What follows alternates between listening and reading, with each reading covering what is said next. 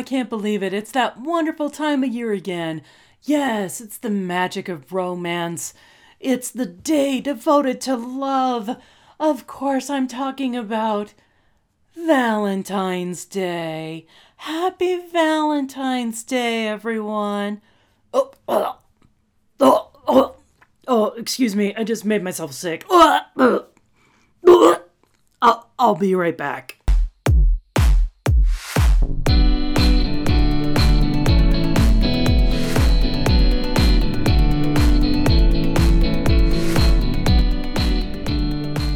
Welcome, everybody, again to Donna Shannon's Coyote Tales. I am Donna Shannon, and these are my Coyote Tales. So, I uh, know you haven't heard from me for a while, and you're thinking maybe Donna is dead. Well, I almost died. Uh, it was life threatening, I'll put it that way, and no, it wasn't COVID. Mm-mm, nope. I had to do this in the most interesting way possible. What? Yeah, so back in mid January, I uh, got to enjoy another anaphylactic allergic reaction. So, how the hell did this come about? Well, my New Year's resolution was I was going to try new things. My husband's always teasing me about, hey, Donna, you never try new stuff. You always just do the things you like over and over and over again. So, I was doing that, and then I also decided I'm going to do more tea, like hot tea instead of coffee and things like that. And I decided to try a brand new type of tea that I had never had before. This stuff is like rooibos or rubos or ri- ribin, right, whatever. It's red tea, is what it is. And I'd never tried it before. And uh, so, yeah, I'm at my office and this is like the middle of January, and I let it steep for a good long time, and then I drink it, and ugh, what's worse is it tasted like ass. It wasn't even any good, but it was also mixed with like vanilla and cinnamon and ass. So I assume the ass part was the red tea, but yeah, after a few minutes, I'm starting to feel a little funny.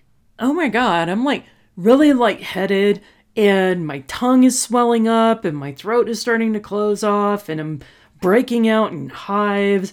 And I'm like, oh my God, I think I'm allergic to this stuff. So, thank God I have an EpiPen. So, you know, like the thing that uh, all the parents with the kids who are allergic to peanuts have to carry around everywhere. Yes, I do have one of those because I've had allergic reactions before that put me in the hospital. But uh, of course, the first thing I do is I call my husband. I'm like, I think I'm having this reaction to tea. But I sounded more like this I think I'm having a reaction to this tea. Because I couldn't speak normally because my tongue was all swollen up. And so he's like, Well, take your EpiPen and go home and I'll see you there. And I'm like, All right. So, by the way, if you're having a massive allergic reaction to the point where you cannot breathe, do not drive. It is not a good idea because at any point where this chain reaction is going, you could actually pass out and cause massive accidents and just kind of like, you know, keel over and die. It's not a good idea. And what's really dumb is I was driving by a standalone emergency room on my way home. I'm like going, I wonder if I should just pull in there and just walk in and say, hello, I'm having an allergic reaction. Will you please help me? But no, of course not. I'm not going to do that. And I get home and Ryan's there and he's like looking at me and he goes, Did you do the shot yet? I'm like, No, because it's the first time I've ever had to administer it to myself. And I'm scared shitless because the last time that this happened a year ago with something else, I didn't do the same allergen, but uh, they jabbed that thing hard right into your thigh and it fucking hurt. And I'm a chicken and I didn't want to do it to myself because I didn't want it to hurt. So I had to have Ryan there as moral support to help me get over it decide it was not worth dying over because I was scared of a little pain and just slam it into my thigh. And then you got to do this too. when you use an EpiPen, you got to slam it in and then you got to leave it in for like 10 seconds, which is like a really long time when you feel this crap just hit you and it just goes everywhere, right? Because it's got to distribute through your body so you don't fucking die. And of course, I took a bunch of Benadryl because I knew to do that one. Double dose, down, double down on the Benadryl. And then the next thing it says on the EpiPen, because it has three clear instructions for idiots. So it's meant to be as clear as possible so that if you're like keeling over and some stranger has to do this, or if you're so mentally confused, because that's part of what comes with an anaphylactic reaction, is you get lightheaded and confused and all the rest of this. So it says very clearly step one, take the EpiPen out of its case. All right, I did that. Step two, jab this thing into your thigh and hold it there for 10 seconds. I did that. And then step number three is go seek medical attention. And the reason why is even if you take your EpiPen and you've done your Benadryl, reactions can kick back up. It's a little bit weird, but that's how it goes. And uh, so I was like, all right, well, let's pack up our crap and go to the emergency room. Now, remember, January 2022, we were having another massive COVID influx in the Denver metro area.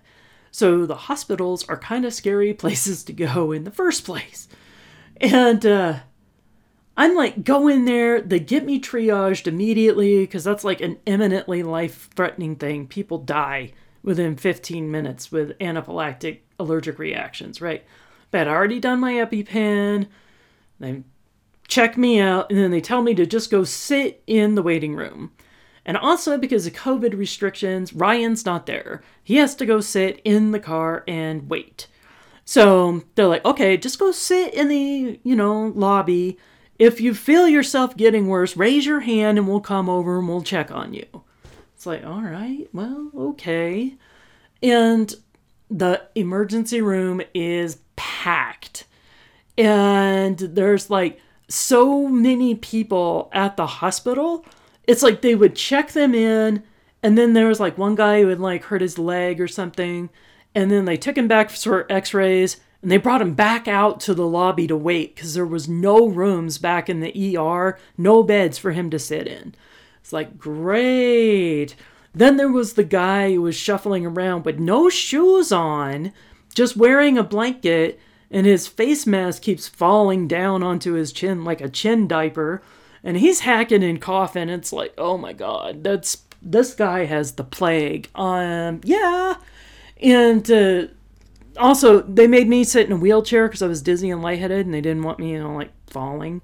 So everything's all blocked up in the actual emergency room so now they're going to put plague boy sitting next to me and i'm like oh this is not cool whatsoever and I'm just like sitting in the emergency room for over two hours. And honestly, I'm feeling the re- reaction calm down. You know, I can feel the tongue is swelling, but is going down, all the rest of this stuff. I am feeling better. But then the uh, homeless guy comes out from behind the gated doors of the sacred emergency room.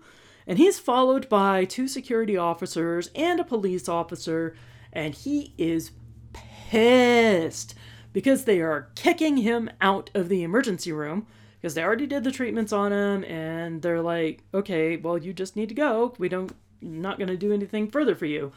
And he's upset. He's all like wanting them to give him a hotel room or admit him in the hospital because he doesn't want to go outside into the cold, which I, you know, granted, that makes sense. It's like um but you know, they wouldn't even call anybody to take him to a homeless shelter. They were going to give him bus tickets, that's all. You know, but that's the way it goes. And so this guy who's not wearing his mask whatsoever starts proclaiming to the entire waiting room, oh, I am just going to go and contaminate this whole entire area if you don't take care of me. And I'm like, holy shit, I don't know what's going on here. But you know what? I think I'm done.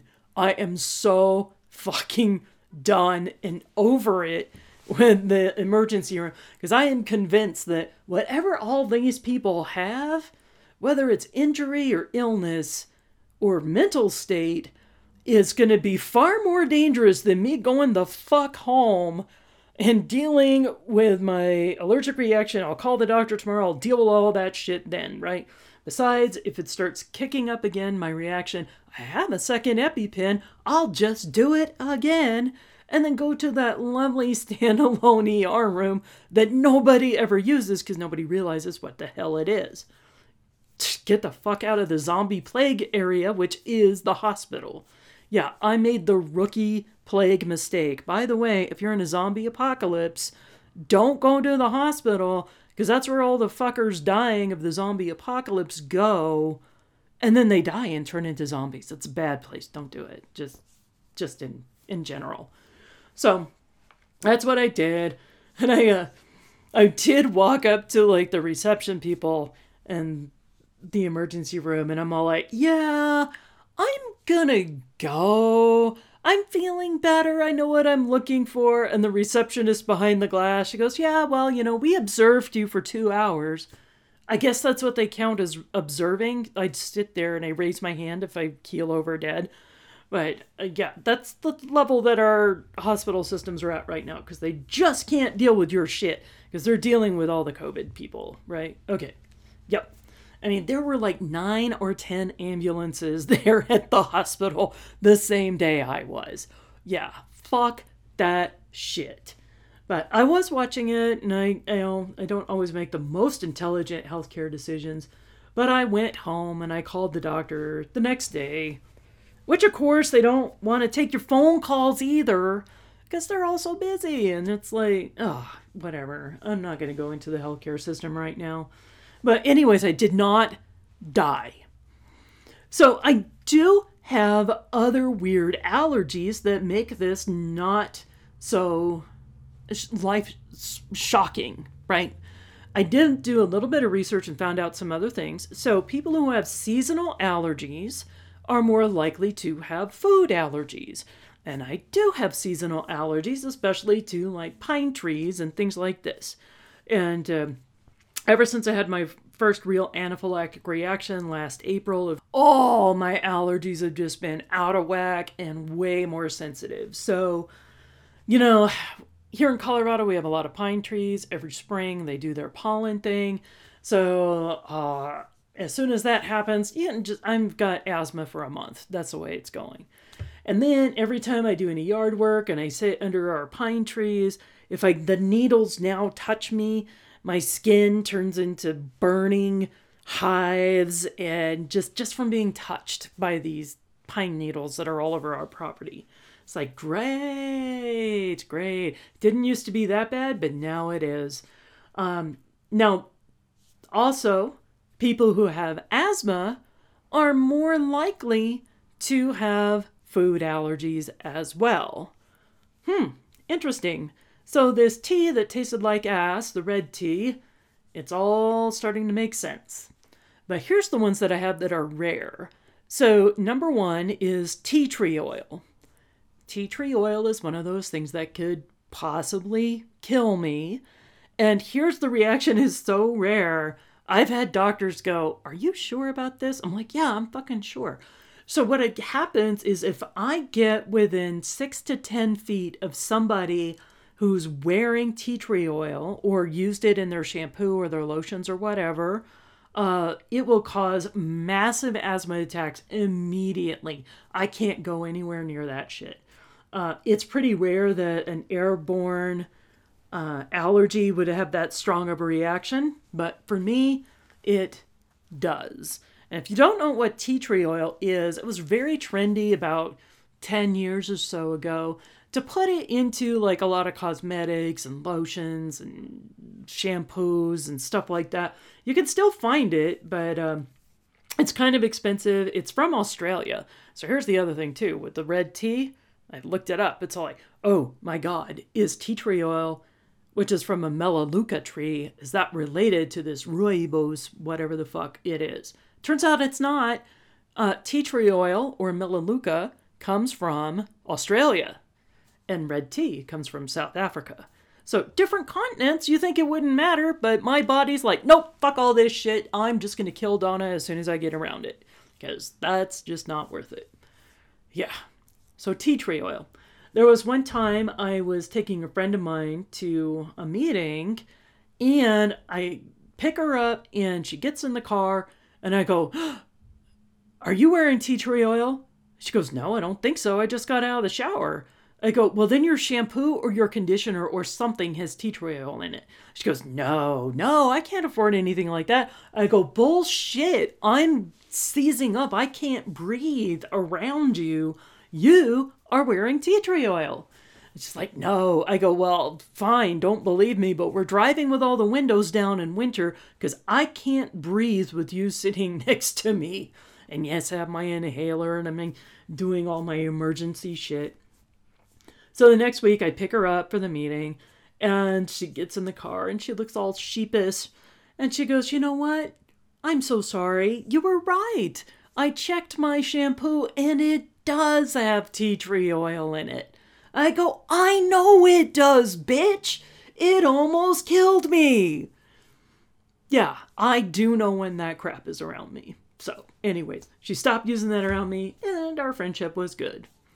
There's another one that I have that's a little bit unusual and weird, which is lilies. Yes, the flowers. Beautiful, lovely lilies. The very sign of spring and Easter and rebirth and all the rest of that crap will fucking kill me too. Ugh. This is another one that's rare and people don't believe me. That, uh, yes, you can remove the pollen off of a lily and then it doesn't get on you. That's true. I'm not going to go around poking lilies, of course.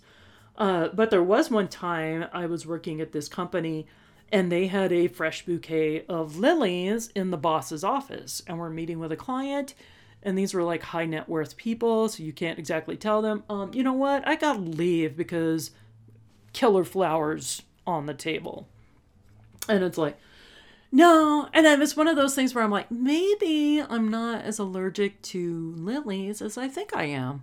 I'm just gonna sit here and chill because i don't want anybody thinking i'm a wimp.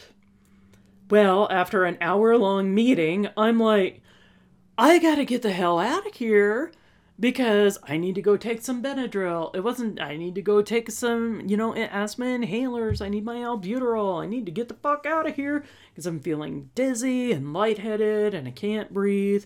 Not as bad as an anaphylactic reaction, but bad enough. Yeah, just bad enough and dumb. Just so dumb on my part. Yeah, sometimes you just gotta own up and go, yep, mm hmm, I don't need to die from flowers today. But I did think I was allergic to codeine for a while because it used to cause shortness of breath. So, you know, codeine, it's the um, painkiller ingredient and things like Vicodin and Percocet and stuff like that. Uh, but it would cause shortness of breath. But um, now that I think back on it, that's probably because I was mixing, mixing it with like bourbon and whiskey and things. So that's not really smart. Do not chase your Percocet with whiskey. Important life tip it has bad consequences. And that's not a, a me allergy thing, that's like just a good human rule to follow. Just saying. But, anyways, if Ryan ever wants to get rid of me, he knows some really easy ways. So, I think if he tries to give me these things for Valentine's Day, I might need to look out. Like, if he walks in with a beautiful bouquet of l- lilies and says, Oh, honey, check out all the flowers I got for you. Oh, I made you some nice, relaxing herbal tea. Why don't you put your feet up and just enjoy this lovely, lovely herbal tea. No, don't ask what's in it. I checked. I checked for you, honey. It's safe. Oh, would you like, uh, you know what? Let me give you a nice, relaxing massage. Just lay down. I got this new lotion. Oh, it's got Melaleuca in it, so don't worry. I checked it. I checked it. It's safe. And then the next thing you know, about five minutes into this massage and tea and flowers treatment, boom, I just keel over dead, and then he gets all the life insurance money. Maybe I better check my tea.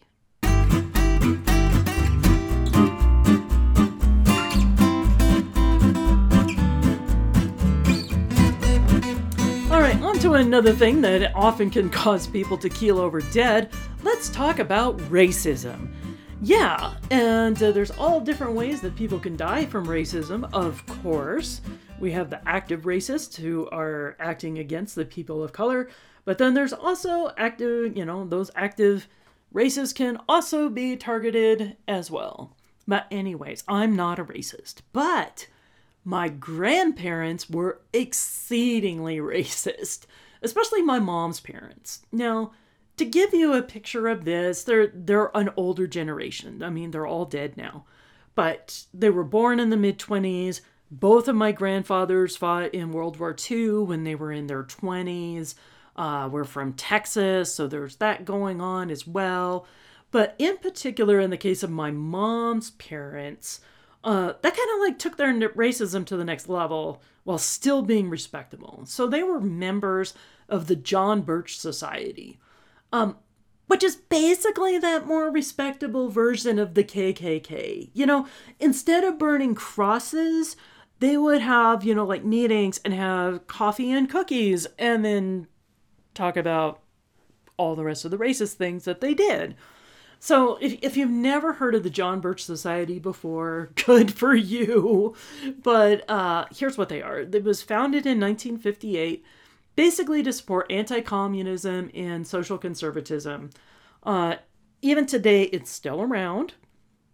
It's associated with ultra the conservative, radical right, or far right politics. So imagine that. It's uh, seeing a resurgence lately. So if somebody invites you to join the John Birch Society, now you'll be able to go, oh, okay, maybe not so much.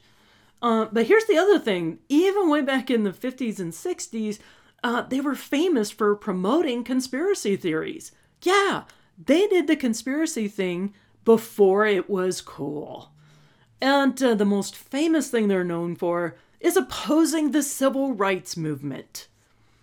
Yeah, uh huh. That's exactly the whole focus of the John Birch Society. So, just saying, if people invite you to join, I don't care how good the coffee and the, the cookies are, you might want to check your politics. Anyways, uh, now, I did find this one item that still mystifies me. So, way back in 2019, we were selling my mom's condo, and I had to go through everything that she owned at that point. And that included some boxes that she'd been carrying around since she had lived with us for, you know, like whatever, just, I don't know. These boxes never ever got unpacked. So, me and my kids are going through this box, and we find in there a beautiful piece of embroidery on a kitchen towel that was a little black girl, uh, kind of like a cartoon, little black girl, eating a piece of watermelon. And underneath it, it said, Dis am me. like, what the fuck? Yeah, D I S am me.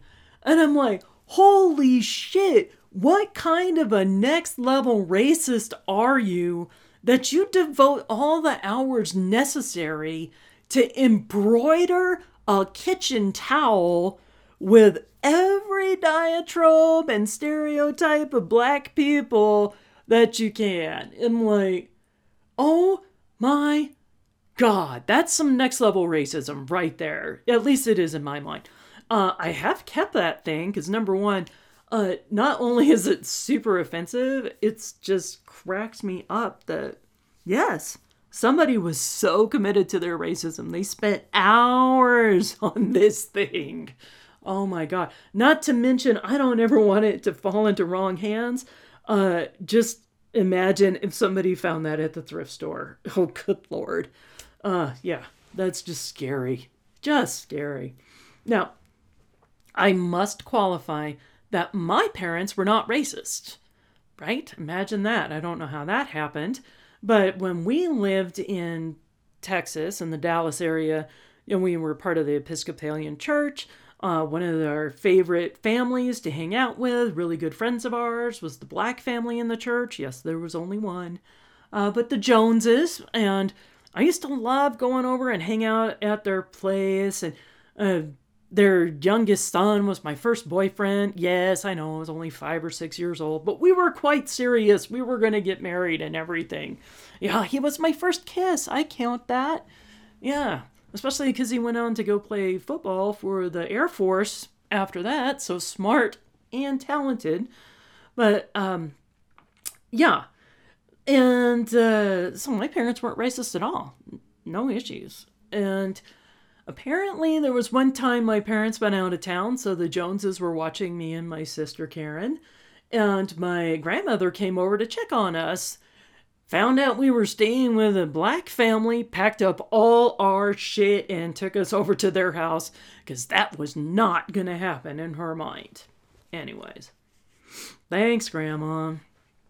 So, and here's to the level that it really gets to. So, um, years later, when we moved up here to Colorado, you know, my grandmother would do the thing of, you know, before Christmas, give us kids the Sears catalog so that you go through that yes, it's a physical catalog, millennials. This is how we used to do it in the 70s. You know, you go through and you circle the pictures of what you want, right? So there were two things that I really wanted out of the Sears catalog. And number one was a black robot. Uh, and she wasn't going to buy it for me because it was black. And I don't mean it looked like a black person, I mean it was the color black. It was just a remote control, boxy, stupid robot that didn't do hardly shit except maybe walk and beep. And yeah, hey, it was the 70s. That's what we had. It's not fabulous, but we made do, right? So no, she couldn't get me the robot because it was black, and that's just wrong. To the point where my my grandmother even asked my parents about what was wrong with me that I wanted to play with a black robot but it got worse. The other thing I wanted out of the catalog was a ventriloquist dummy. Yeah, because I'm like such a normal child, anyways. That's going to help me look cool. I'm already bullied every day, without end, every day at school. I'm sure having a ventriloquist dummy is going to help this get better. It doesn't, by the way. It just doesn't. Um, maybe in my mind it would be like the one friend I would have that couldn't run away. Uh, well, okay, that sounds like a serial killer. But who knows? Who knows? But there were only two styles of ventriloquist dummies in the Sears catalog. Number one is a Charlie McCarthy. Now, Charlie McCarthy is like a fucking dork in a tuxedo with a top hat and a monocle I think he might even be a ginger. I don't know. But I sure as shit did not want to hang out with Charlie McCarthy. That is not going to raise my coolness factor in the world at all. I don't need that in my life. The other one, his name was Lester. So Lester was um, the companion to Willie Tyler, who was a black comedian. And so obviously, Lester is a black ventriloquist dummy. And I'm like, yeah, he's way cooler than Charlie McCarthy. It wasn't even a thing about race for me. It was all like, I sure as shit don't want to hang out with Charlie McCarthy. Fuck that guy. He looks like he's a member of the John Birch Society. Just just fuck him. I want to go hang out with Lester. You know, he wears jeans, he's got a sweater, he's not in a suit. He's cool. He's got a cool dude. I like his hair. He's got an afro. Nice guy. Yeah. My grandmother was not having anything on that front. So I never got my ventriloquist dummy. But if you think about it in the long run, it's probably for the best because honestly, does the world really need another ventriloquist comic? Probably not so much.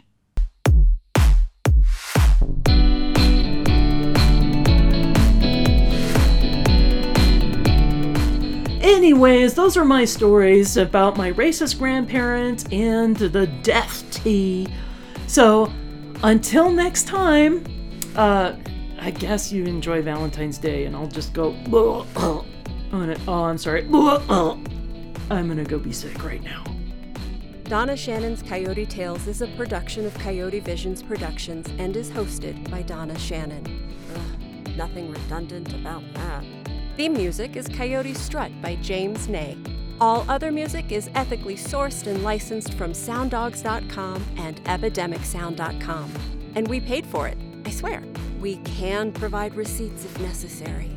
All the stories you've heard are true, only the names, events, and facts have been changed for our own amusement. In the immortal words of Obi Wan, so what I told you was true from a certain point of view.